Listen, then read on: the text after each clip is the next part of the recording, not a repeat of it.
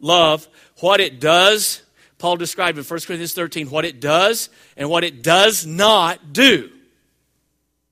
He didn't just give a technical explanation, he, he told us what it does and what it does not do.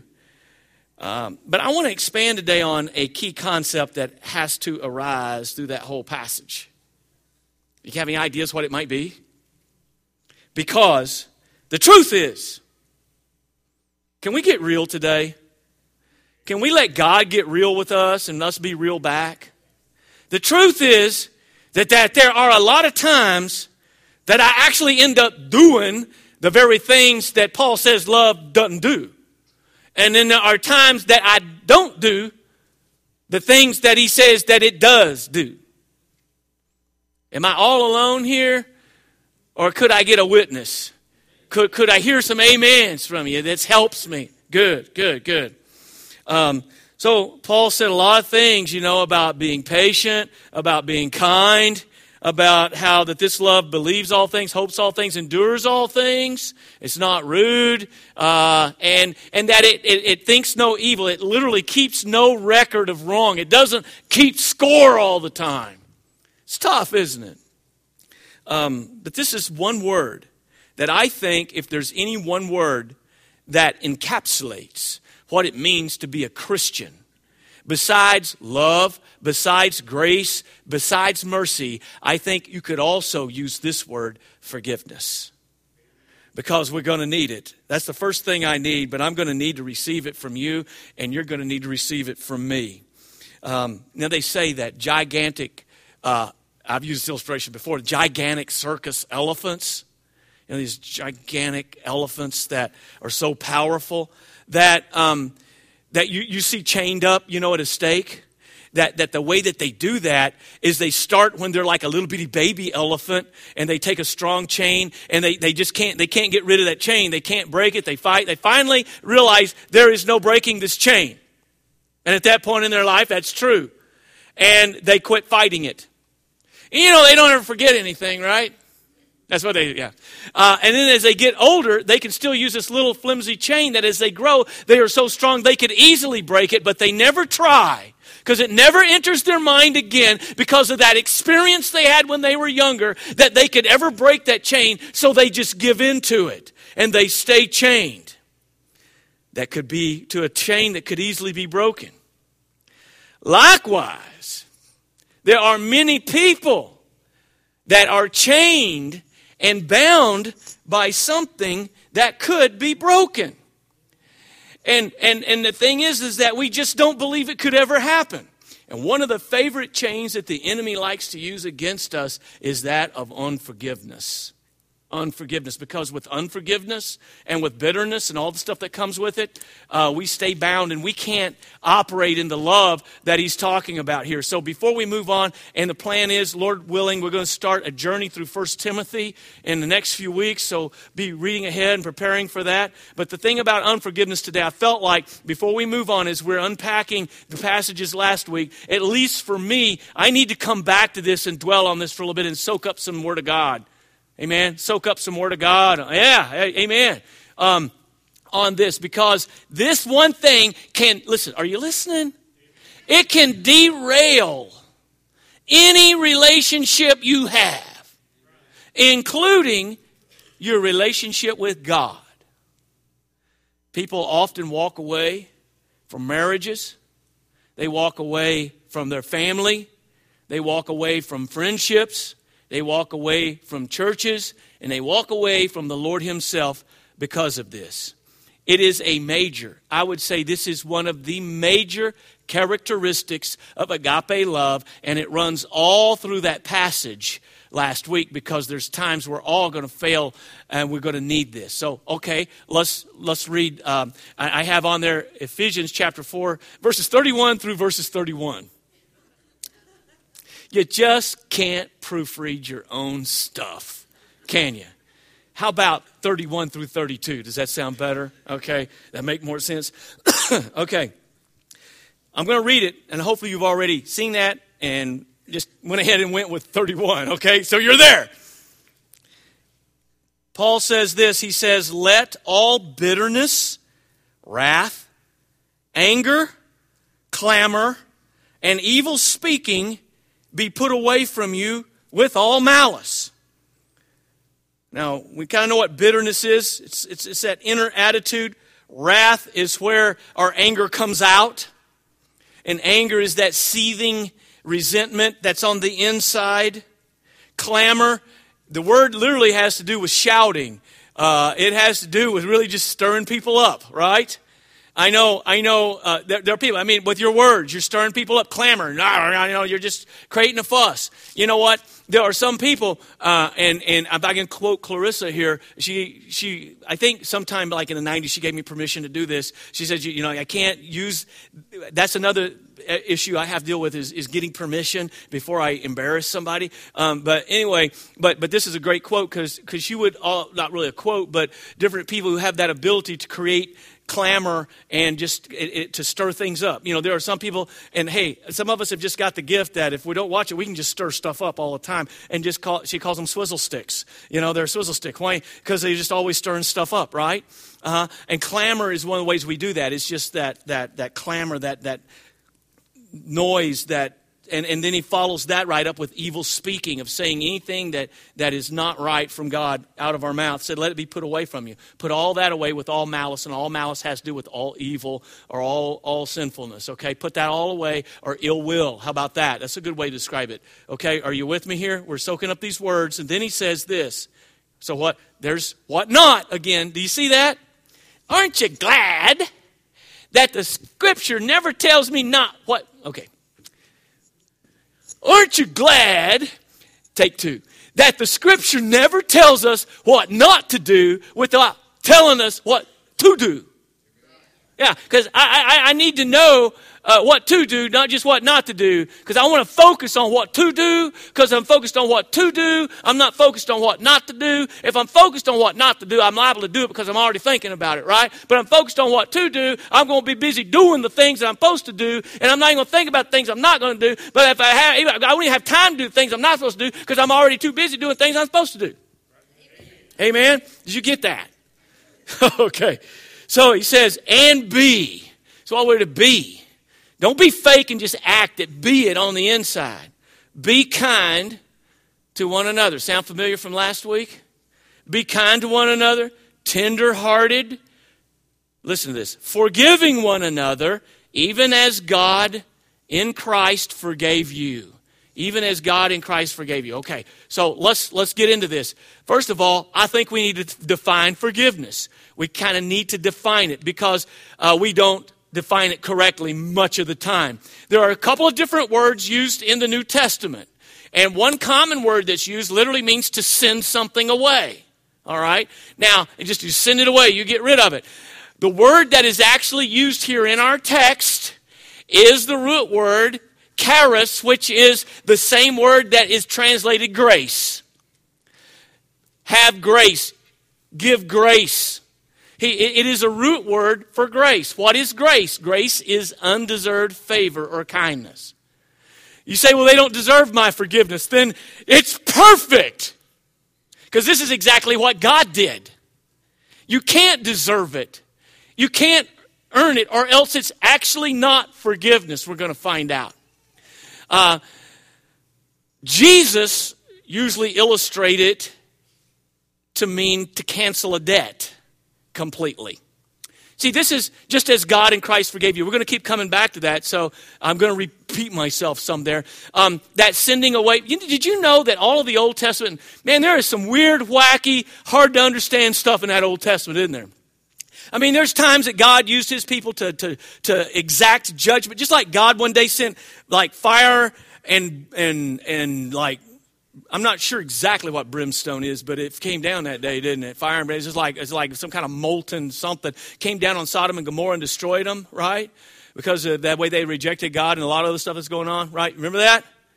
Yeah, and we can kind of like, yeah, boy, God sure showed them, didn't he? But you know, a lot of times, especially in the Old Testament, God used people to judge other people, that God exacted his judgment and took it out and, and did things like right up front and, and made examples out of people.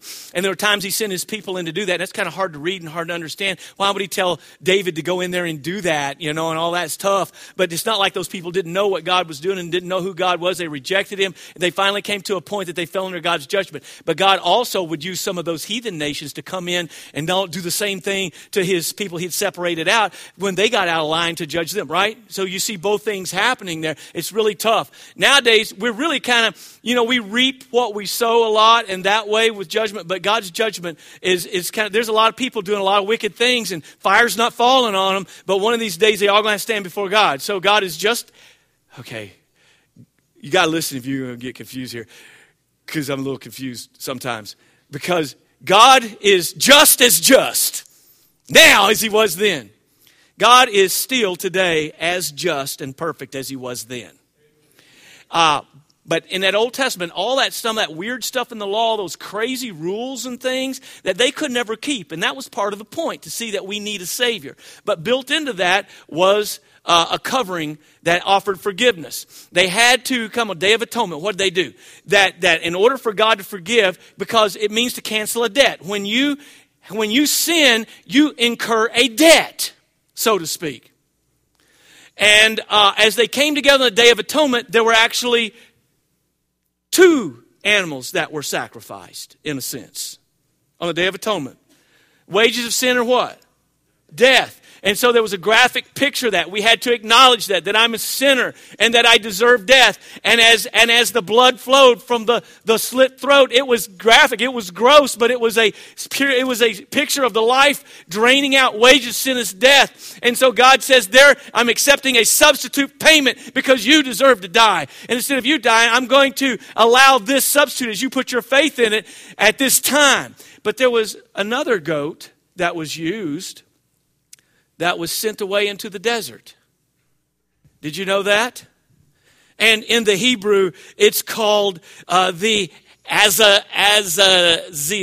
Azazel. It's, I don't think the name of a demon or anything like that. See, people like take the word of God and pervert it. People thought that this goat was offered to the demons, and there's all kinds of occultic. If you've ever been involved or dabbled in or know someone's involved in the occult and all that weird stuff, you know what? It's just a bunch of nonsense. What that meant was it just sent away to the desert. So here's the picture God saying that I'm going to have to receive a payment for your sin, and I'm also going to send your sin away. Because they confessed the sins on that goat and they send it away. Uh, the English word, we don't know where it came from, but it was called scapegoat. Did you see both things were pictured in the law? Did you? I'm just trying to give you an illustration from the Bible. Did you see that both things were pictured on the Day of Atonement? The payment of the canceling. So, so here's the thing for God to cancel your debt and for you to forgive someone else in the sense that Jesus is talking about, it means that you cancel the debt. What does that mean? Well, a debt has been occurred, so that means you absorb the loss, you cover the loss yourself instead of requiring them to do it. That's what it means when we forgive. And that's what it means when God forgave you. In order to cancel your sin debt, He had to pay the price Himself. He had to cover the loss. That's why He sent His Son to die on the cross. And all those sacrifices in the Old Testament had to be repeated all the time. And the writer of Hebrews helps us understand so they never did away. Just their faith in that was an object lesson to God's final solution. And God's final solution was always and still is Jesus Christ as he's the lamb that God gave to bear all of our sins. And he, being fully God and fully human at the same time, was the only one qualified to bring lost humans and a perfect God together on the cross. So we have a picture of forgiveness here, just as God through Jesus forgave you. If you got that, because a debt was incurred, the debt had to be covered. When you forgive, you cancel the debt, but when you cancel the debt, that means who pays it? You do. That's what God did. And when you start thinking about, am I saved? You got to understand that it cost God a lot to save you. He couldn't just overlook your sin as if it didn't happen without a payment being made because He's perfect and He's holy and there was a debt and it had to be covered. Jesus taught us to pray, Matthew 6, the, what we call the model prayer and forgive us our debts as we forgive our debtors. Forgive debt. See, he links them together there. That's the way Jesus illustrated. Um, so, this is the thing. It's not that we allow the other person to make up for it. That's not forgiveness. That's reconciliation. We'll talk about that again in a little bit, okay? Um, uh, so, a lot of times we misdefine it and we don't realize it literally means to cancel the debt and to get rid of, to send it away. We often think that to forgive you means that I just don't give full vent to my anger on you. I mean, I'm mad at you and you're going to be in trouble with me. I'm not going to do what I could do. And we think that's forgiveness. It's not. And it is not whenever someone agrees to repay you or you say, Well, I'll let that go as long as, and they meet your conditions. It's just like if I back up and back into the side of your car and I jump out and say, Oh, I'm so sorry. I will pay for that. And you say, Okay, well, as long as you pay for it, I'll forgive you. Technically, that's not forgiveness. Okay? And that's the way we are. We'll tell people that, okay, I will, I'll overlook it as long as you, and we set conditions as long as they meet our conditions, but that is not forgiveness. Forgiveness is you absorbing the debt, you absorbing the hurt, or whatever it is, and canceling it completely, not expecting any repayment in any form. That's tough, isn't it? You think I'm enjoying this?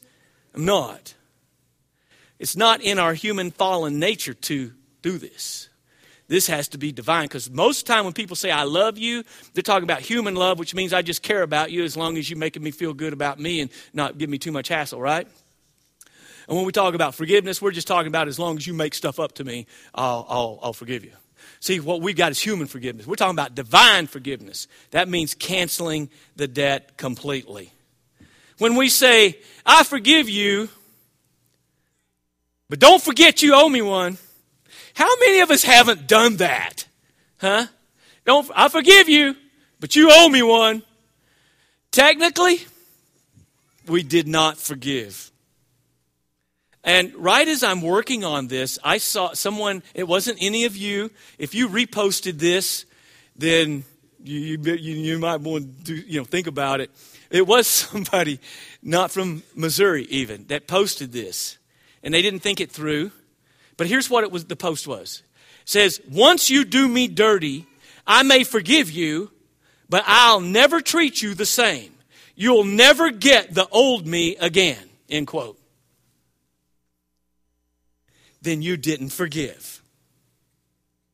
You can't say, I'll forgive you, but I'll never treat you the same. You'll never get the old me. That's not forgiveness. It's not. You see, in our human mind, we think it is, but biblically, God says wrong. God's not asking you to do anything that He hasn't already done. Right? So that's why we talk a little bit. I've already alluded to it the motivation for forgiveness.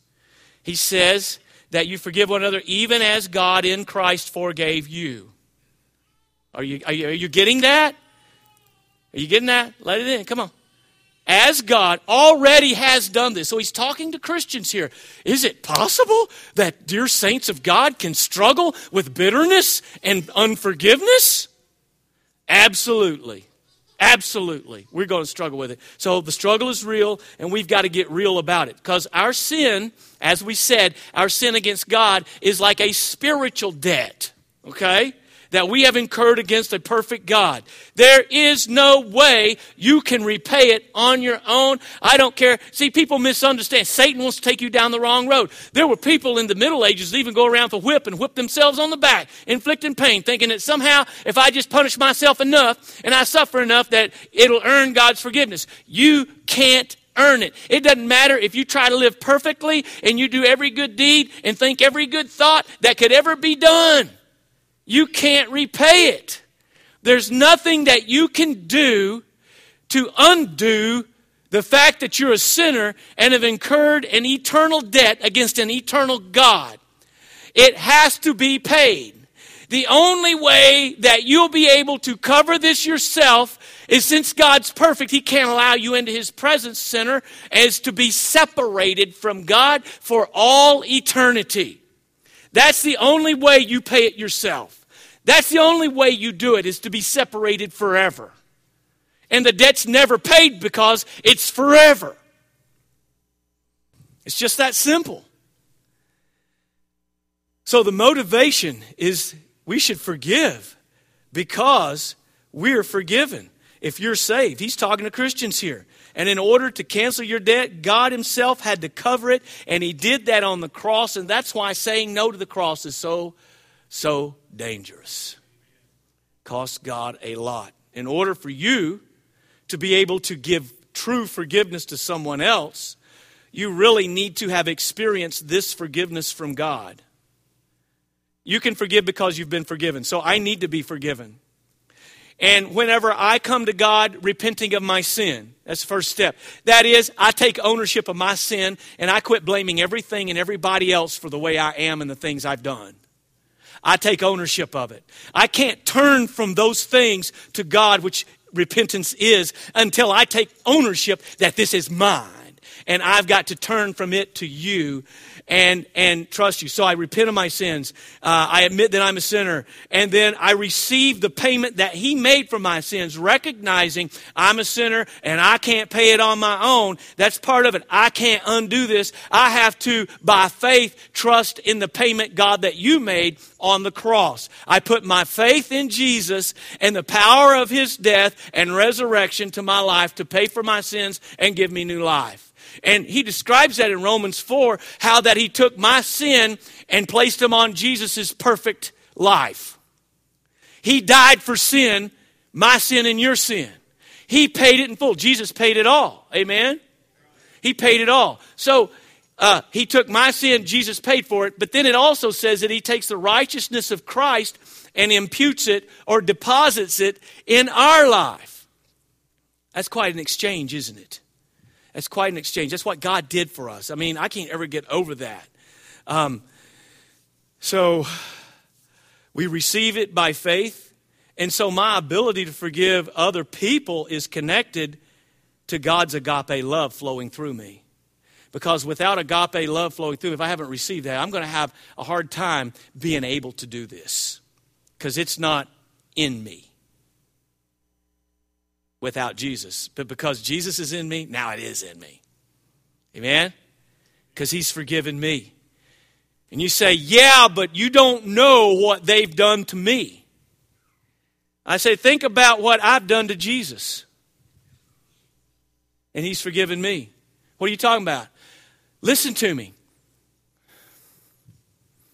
I killed Jesus.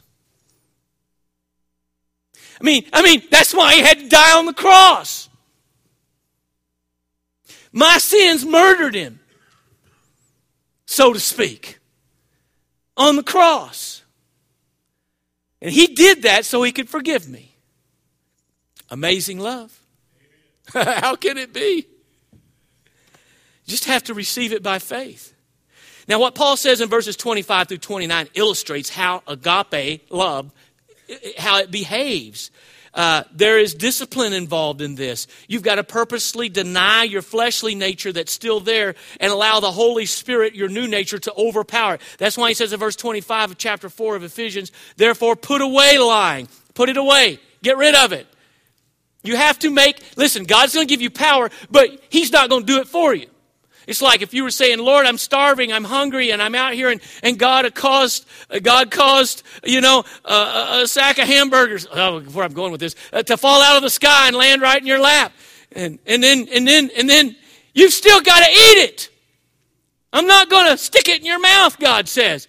God says, I'm putting my spirit and my power in you, but there is still a responsibility that you have. So I'm giving you ability and the power, but I'm telling you, put away lying. This all kind of parallels a lot of things we studied about love last week because about the things we say. He says, let each one speak truth with his neighbor. Why? For we're members of one another. Remember 1 Corinthians 12, we're part of a body. He says, be angry and do not sin. do not let the sun go down in your wrath. You're going to get angry and stuff like that. Don't let it lead to sin and don't let anger remain, okay? Before the sun goes down, you need to deal with it. Because if you don't, verse 27, you're going to give place to the devil. You're going to give a foothold to the devil in your life. So, this unforgiveness and this anger and this wrath gives the devil a foothold in our lives. He's telling us that. Then he goes on to say, Let him who stole steal no more, but rather, and he's talking to Christians here, let him work. You know, listen, instead of taking from other people and stealing from other people, why don't you get a job? And why don't you work so that you can take care of yourself, and not have to take away from other people? And oh, yeah, by the way, not only can you take care of yourself, but he says, and look, that you may have something to give to him who have, has needs. Instead of you just always being the one in need, maybe, maybe you get busy and maybe you take care of business and then you could actually do something you ain't never thought about doing, and that's help somebody else. Okay, then he goes on. He's not done. Let no corrupt word proceed out of your mouth.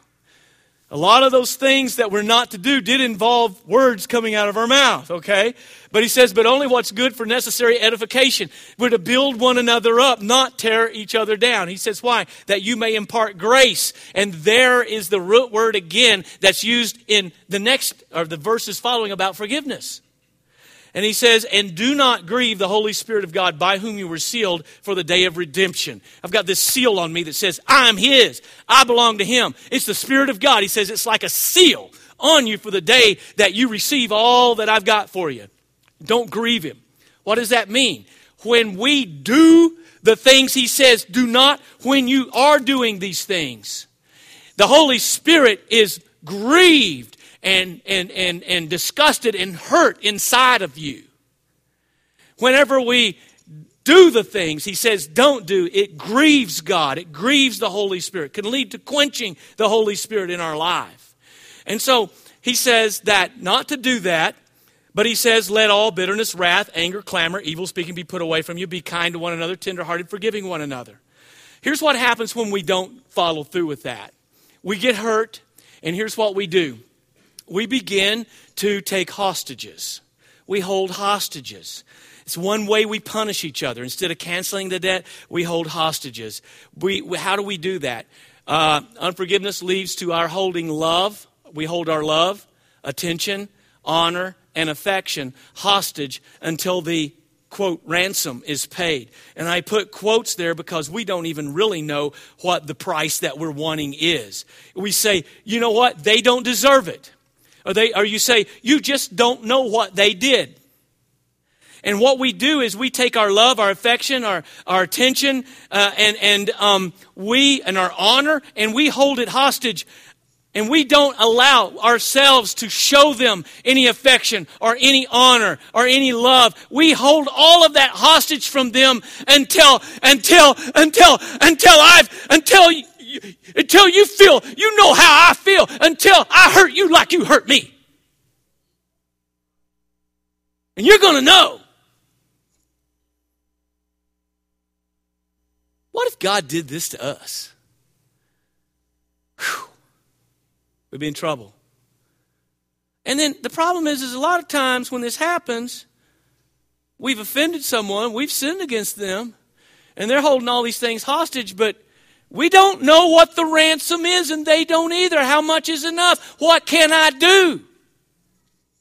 How? And they don't even know. Well, until I until you're hurting as bad as you hurt me, a lot of times we say. That's revenge. It's not forgiveness. Listen, this is what destroys relationships. There are so many ways to do this. I mean, it can get ridiculous. I've seen people that, you know, they get mad at someone and they're holding hostages against them. And and they'll not even they'll, they'll just decide not to like something because you like it right? I start talking about you know um, you know hey chiefs are on. Let's watch them i hate the chiefs. Now this hadn't happened in my home at all. I'm just giving an illustration okay? Uh, something like that. So i will be very careful here. But i've seen people do that say those kind of things or you know i like you know, all of a sudden i hate that restaurant because that's where you like to go. Or i don't like that person because you do like them I've seen that happen in church, that there's people who decide they don't like someone because someone that they are unforgiving to does like them. What is that? What is that? The ransom. I often use this illustration here. Um, and I've, I've done this before and it didn't go over and it probably won't go over again. But there used to be a TV show on called Get Smart. Does anybody remember that? Maxwell Smart. And Maxwell was like, it was like a spoof off of all the secret agent stuff, James Bond, things like that. And it was, it was so goofy. It was by Mel Brooks, so what does that tell you? But anyway, Maxwell Smart in the original stuff, he was a head of control. That was like the government agency. And then there was this other agency causing all this trouble. They were called KAOS, right? Well, there was one time that, that KAOS kept capturing the control's agents. And then control was capturing some of KAOS's agents. And control's lead guy was a guy named Siegfried. Remember Siegfried? Yeah. And, and then that other guy called the Claw. Not the Claw, the Claw. Anyway, anyway. If you ever saw it, you know what I'm talking about. Anyway, there came a point that all that was left was Siegfried and Max because they had captured all of each other's agents and they didn't have anything to do. I mean, we're basically put each other out of business. You've got all my guys and I've got all yours. And they didn't know what to do, so they just pulled the buses up beside each other and they were checking them off the list and just giving everybody back so they could start over and go back to their business, right? I've seen couples like that, that we've both begun to hold hostage from each other our honor, our love, our affection, our attention until finally there's just no relationship there, and both do it. Both do it. Not just one, but we, well, you've hurt me. I'm going to hurt you. You withhold yourself from me. I withhold myself from you. You hold attention from me. I hold my attention from you. And all of a sudden, there's nothing. You know what we need to do? You know what we need to do? We need to cancel the debt. We need to line the buses up and unload. That illustration works for me. Maybe not you. Okay, let's wrap this up with some observations because there's some loose ends we need to tie up, right? Okay, let's do it. Yeah. Unforgiveness can allow bitterness to flow into your life. That's why he says, let all bitterness. Bitterness. That's that, that bitter feeling deep down inside that causes you to shut down. And I'm telling you, if you let it in, it's like Bitterness is to your soul what cancer is to a physical body. It spreads. It will not just affect your relationship with the person who has hurt you. And I'm talking about legitimate hurt. You didn't deserve it, but they hurt you. They incurred a debt against you. But I'm telling you that bitterness won't just affect them, it'll begin to spread into other areas of your life and you get bitter toward even other people and you can become to where the point the point is is that bitterness begins to define your life. You are just bitter. You might even be angry at me right now for saying this and getting bitter. But even if something bad happened to you and even if it wasn't your fault i want you to know that god is saying that he wants to take away that sting. He wants to take it away. Having it having that sting of bitterness does not make it, I don't care how bad they hurt you, it does not make it okay to be mean and nasty to everybody around you. For some, if they were to truly forgive, it would take away most of who they've become because all of their life has become defined because of it. And they say, but you don't know what they did. And my answer to that is true. But I don't have to know your situation because I know what's in the book.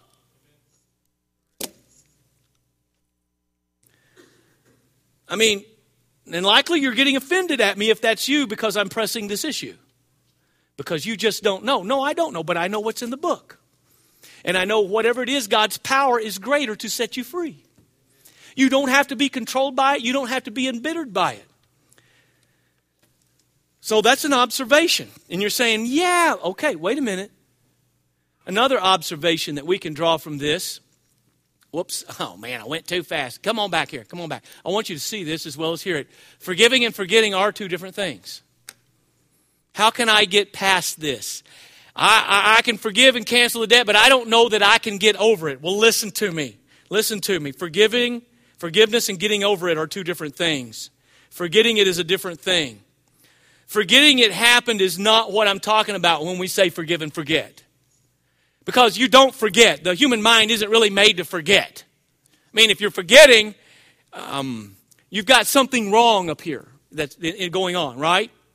And, you might be better off than most of us because you, you actually don't remember. I had, I had a, an older couple in our church a while back talk about their marriage and how they come through some tough times and different things like that. They had both had been uh, previously in bad relationships and divorced and had come together and have, and have lived a long life together. And they said this. They said, you know, as we've gotten old, you know, it's amazing how much better we get along. I said, really? Because you've learned how to utilize God's grace and forgiveness in your life. And he's like, I thought we got a breakthrough moment here. He goes, Oh, yeah, probably, yeah. But he said, The truth of the matter is, is we're both getting sold. One of us will get all mad at each other. Ten minutes later, we can't either one remember what it was. We done forgot about it. So that might be a blessing. But, but the mind isn't really made to forget. And you know what? Forgetting, if you didn't totally actually even really remember it, forgetting would take some of the glory out of the forgiving. Because the fact that the mind still does know it happened. When it comes up, God's glory is intensified because every time it comes to mind, the Holy Spirit helps you deal with it. So, what does it mean to forget? Okay, let me illustrate. I want to find in the Bible where can I find our English word forget and how is it used? Here's what it means to forget. Paul gives an illustration. Are you ready to go there? Philippians chapter 3, verse 13. Paul had talked about all the things that he was, that he was a legalistic Pharisee who thought his works could impress God, basically. And he found out that was wrong. He was proud and selfish. But here's what he said. Here's what one thing I do. Here's what I do. Forgetting what lies behind and straining forward to what lies ahead, I press on toward the goal for the prize of the upward call of God in Christ Jesus. Amen. Now, he didn't know that those things hadn't happened because he just listed them if you go back and read that chapter. It's not that he forgot about them, but what does he mean forgetting? How did you didn't forget, you just you just listed them right before that. That word forgetting means literally to disregard or to lose value. In other words, he says, I still know that I did all that and I thought that way. I still know those things happened and happened to me, but I'm forgetting them. That is, I'm disregarding them. That is, they no longer carry any weight or power. They don't control me anymore. When that thought comes to my mind, it doesn't put the knot in my stomach like it used to. When that thought comes to mind, I don't get angry and bitter like I used to. Yeah, I know it happened, but it's disregarded. It has lost its power. It has lost its value. That's what it means to forgive. That's what it means to forget. So, forgiveness and forgetting are a couple of different things. There are some things that will, in some way, maybe affect you. The rest of your life may cause you to be more cautious about certain things, different things like that. So, those are two separate issues. It doesn't mean that everything's okay. Are you with me? It doesn't mean everything was okay. It just means that God gives you ability to cancel the debt. Because the next observation I would like to say reconciliation and trust are separate issues. Just because you forgive someone and cancel the debt doesn't mean that you're rec- reconciled to them. Because, see, reconciliation is a two way street. Reconciliation would, so if, if I've incurred a debt and I cancel the debt, and I do that saying you do not have to pay me back. But the point is, if we're going to be, that's forgiveness. I've forgiven and I'm not controlled by it. You know, it's been said that unforgiveness is like you drinking poison and hoping the other person dies. But see what I've done now, even though you may have done me wrong or hurt me or violated me, I am free. I've canceled the debt but we still don't have reconciliation, I'm not, I'm going to stay away from you. Now, reconciliation is a different issue. That would be you recognizing the debt that you had, and when you try to make it right and you want to fix this, that's a two way street. I cancel the debt, but then when you, that is reconciliation. Now, there may be times that they can't repay you, just like you can't repay God. You've canceled the debt, so it don't matter, but you can be reconciled. There may be somebody that's hurt you really bad, stolen from you, cheated you, and you might forgive them and cancel the debt to the point that you're not saying you owe me or this or that, and you let it go. But you're not going to let them hold your wallet while you jump in the river. Right? You're not going to trust them. You're not going to go to business with them. You're not going to, right? Trust and forgiveness are separate issues. Trust has to be earned and built. Forgiveness is a decision that you made out of the grace of God to cancel a debt. Okay? So you can forgive someone even though you may not trust them. You can forgive someone even though you may be, never be able to be reconciled in a relationship with them because that would take something happening in their life as well. It's a two way street. Forgiveness also, since it doesn't have to do with that, means that you can forgive someone who's already passed away. There are some of us that are still embittered by things that people did to us that are no longer even alive to make it right. There's no chance of reconciliation, but God can give you the ability to forgive so that what happened has no power over you and you're not even embittered toward that person, that you've let it go into God's hands. Okay? Now follow me. That's a key part. Let it go into God's hands. Um, we'll, we'll come back to that. This, this text is, you realize that this text is within family, within the family of God. Did you realize that? It is. Um, why we should forgive? Because just as God through Christ has forgiven you. Did you hear that? God forgave you, but how? Through Christ. In Christ forgave you. Don't forget that it involved Jesus dying to cover it. God Himself absorbed the loss, paid the debt. We should forgive, we've been forgiven. And also, what does He say back up in verse 25? Put away lying and speak truth to each other. Why? For we are members of one another. We're part of a family, we're, we're members of one another. And all that he's trying to tell us not to do and to do is because God is trying, he says, even what comes out of your mouth, let it be for edification. That means to build up. So the Holy Spirit gets grieved because what the Holy Spirit is trying to do is to build all of us up and help all of us to overcome our hurts, our, our, our, our problems, and to help us grow. And he wants to do that. And when you and I aren't doing that and we're doing the things that he said not to do, we're tearing down. And what we're doing is I'm tearing down something that the Holy Spirit is trying to build up. I'm working against the Spirit of God. That's why He's grieved. Because we are members of one another. If they're saved and you're saved, I don't care how bad you think you might hate them. We're still part of a body. You can't get rid of each other. We've got to deal with each other. Got to help each other.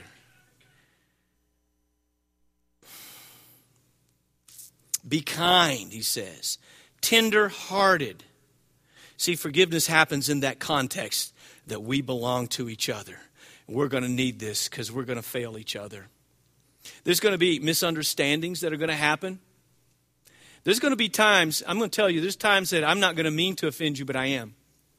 But there's going to be some times that I may do it with my eyes wide open and just be acting in the flesh and offend you, sin against you. That's going to happen the other way too. So if we're going to have a great relationship, we're going to need this. In your marriage, this isn't just marriage, but even how about with your kids? Parents, you're going to need this because your kids are going to hurt you. They're going to fail you. They're going to say things that you're going to have to let go of, right? We're going to need this. We're members of one another. It's necessary. Jesus said this he said in Mark 11, 25, and whenever you stand praying, forgive. Did you hear that? When you stand praying, forgive. If you have anything against anyone, so that your Father who is in heaven may forgive you your trespasses. Trespasses, that's a debt type thing. He doesn't say, um, if it's all totally, you know, if they're willing to deal with it, I mean, are you going to say to Jesus here, but you don't know what they said? You don't know what they did. No, he just says, whenever you get ready to worship, you got something against somebody, forgive. If you want to have good fellowship with me. Paul says the same thing, and this is in Colossians. Look at the pair. I just I want to take just a moment to do this because look at the parallel here of what he's saying. In Colossians chapter 3 verse 12 he says, "Therefore as the elect of God, you're chosen of God, holy and beloved, that's who you are, but we don't always act that way, do we?" But he says, "Put on." So remember we said put off all that bad stuff? Put on this, put on tender mercies. Now I want you to think about last week in 1 Corinthians 13 and think about all the ways he described what love does and things like that. I want you to also think about what he says to the Galatians about the fruit of the spirit, the first one being love and all the ones that flow out of that. And see if there's not a parallel here. He says, "Tender mercies, kindness, humility, meekness, long suffering. Does those ring a bell? That's what love does. Bearing with one another. That basically means just putting up with each other. There's times we just got to put up with each other. You're worth it. Okay, I just came out. Forgiving one another. So I've got to put up with others and I've got to forgive them. And he says, if anyone has a complaint against another, forgive. Put up with each other. You got a complaint? Forgive. Even as Christ forgave you, so you also must do. Then he says, see, remember, remember, fruit of the Spirit, remember 1 Corinthians 13? But above all these things, put on what? Love. That's where it comes from. And the, which is the bond of perfection of the body of Christ, holds us together, the bond. And then another thing's going to happen is peace. That's another fruit of the Spirit of God will rule in your hearts, to which you were called in one body. There it is again, one body. We're members of each other. Do you see that? And be thankful. So when this happens, my life's going to be characterized by love. And guess what? I don't care what they did or what they said. They may have to answer to God for that. It may not make reconciliation possible until they repent, but I can forgive so that I have peace. And I am thankful. Some of us are going to have a hard time ever having peace and being thankful because we just can't trust God to help us forgive and overcome. And that's, that's, that's so that's the same thing. You see how Word of God just fits together. It speaks in complete harmony. Okay, now let's continue our process of wrapping it up, okay? Okay. Big one. Another observation. Greater intimacy requires greater forgiveness.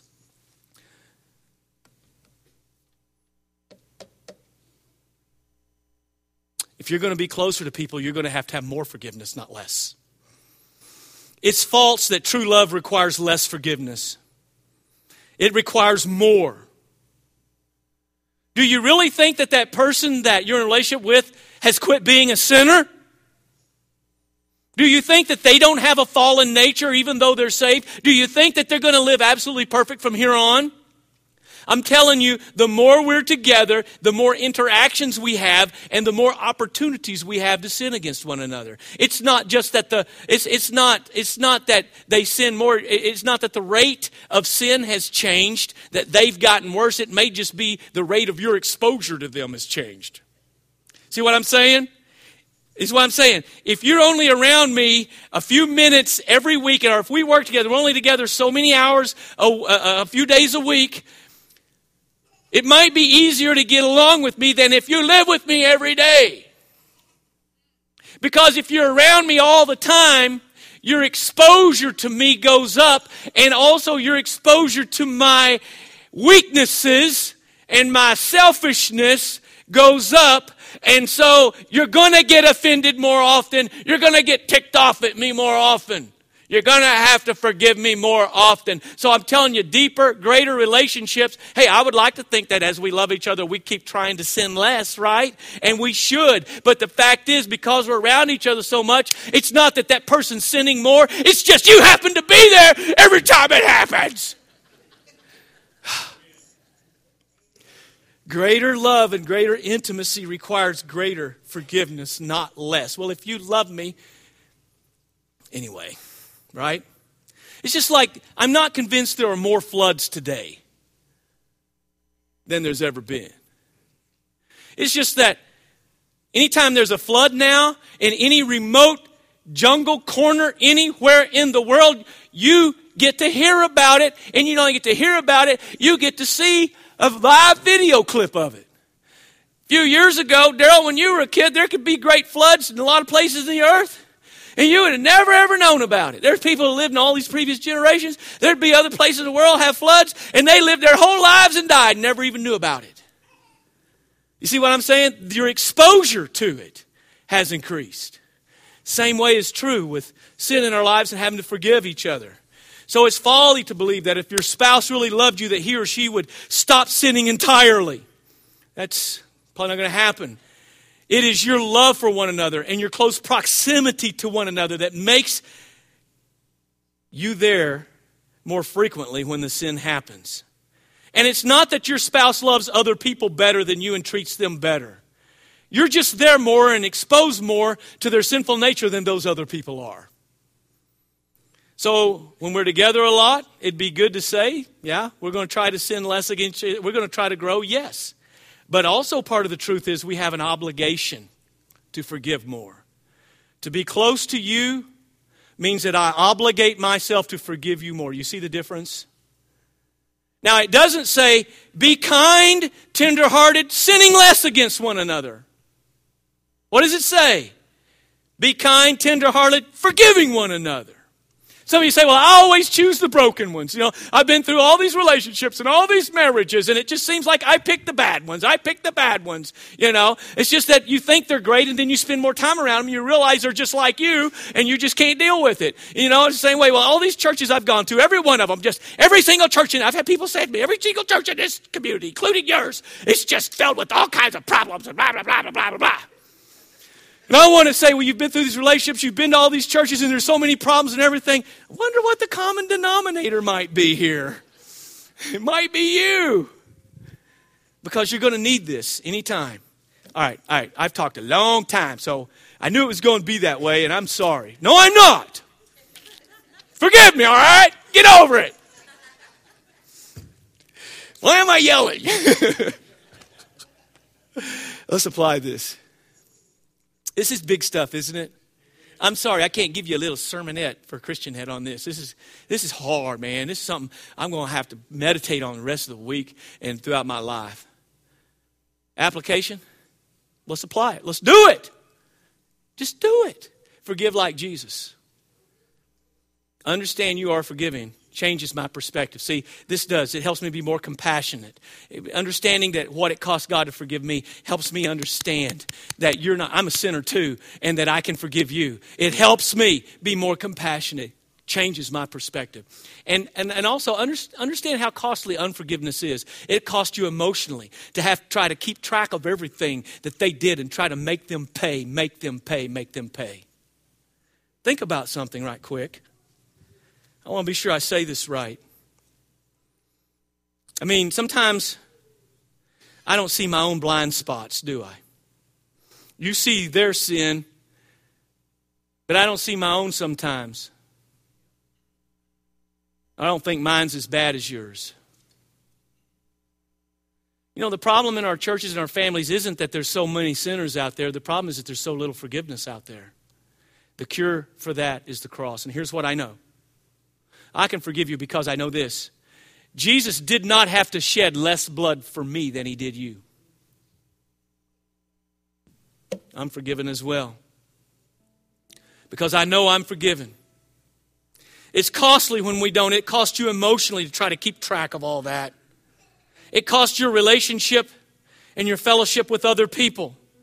Unforgiveness says, I will inflict so much anger on you that you'll think twice before sinning against me again. And I act like that I don't actually believe that Christ's blood sanctifies us. I think my anger somehow does. I'm not so interested in you becoming like Christ. I'm interested in you being afraid of crossing me again because you'll face my punishment. That's what happens when we operate in bitterness and unforgiveness. See, the truth is, as I understand, Christ had to die for me just like he did you. And that I can forgive and I can trust Jesus to work in your heart without me having to be the one to straighten you out. Now, that doesn't mean that we don't confront or reprove one another. Because we love each other, sometimes we, we will confront obvious sin in each other's life, but we do it in a loving, tenderhearted, kind way.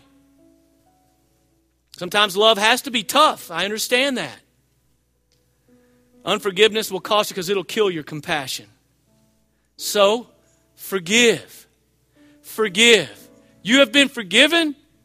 And I want to tell you something else. You are enabled by God's grace and God's power that, that the one who spoke the universe into existence, the one who died on the cross, can forgive you, but somehow I require more.